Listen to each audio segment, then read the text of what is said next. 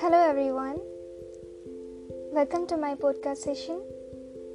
This is Shmita again before you.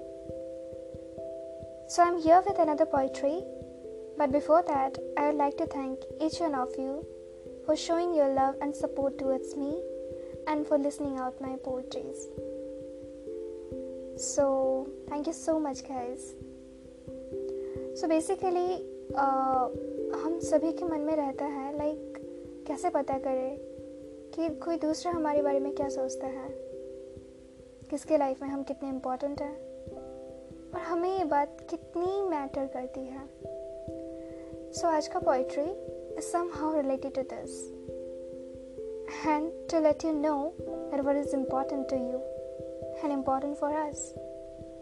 So let's begin with the topic क्योंकि ये ज़िंदगी तुम्हारी है, किसी और की नहीं। अच्छा लगता है ना?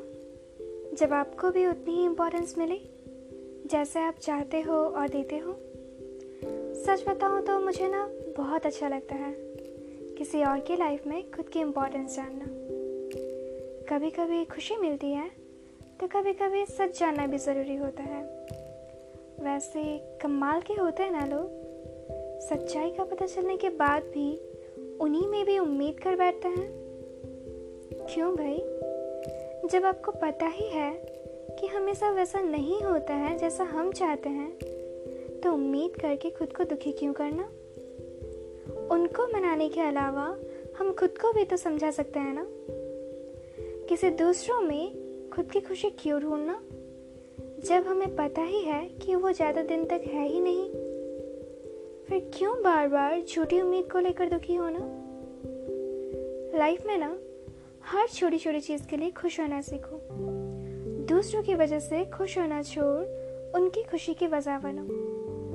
यार, ये लाइफ ना, बहुत छोटी है। जब तक हो इस दुनिया में, खुद की कर लो। क्या पता फिर मौका मिले ना मिले? जी भर के हंस लो, रो लो, जो करना है कर लो। पर हाँ अपनी सुन के करना किसी और की नहीं क्योंकि ये ज़िंदगी तुम्हारी है किसी और की नहीं क्योंकि ये ज़िंदगी तुम्हारी है किसी और की नहीं। सो so, ये ज़िंदगी तुम्हारी है किसी और की नहीं। फिर किसी और के तरीके से क्यों जिया जाए इसे? क्या फ़र्क पड़ता है? आप किसके लिए क्या मैटर करते हो? आप खुद के लिए कितना मैटर करते हो? वो मैटर करता है। सब कोई दुनिया में बिज़ी है। किसी को आपकी नहीं पड़ी।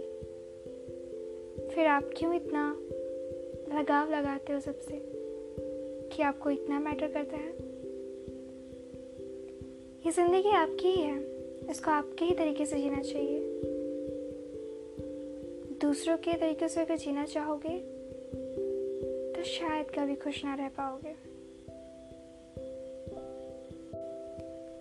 और अगर दूसरों को खुश रखना चाहते हो तो पहले खुद को खुश रखना होगा।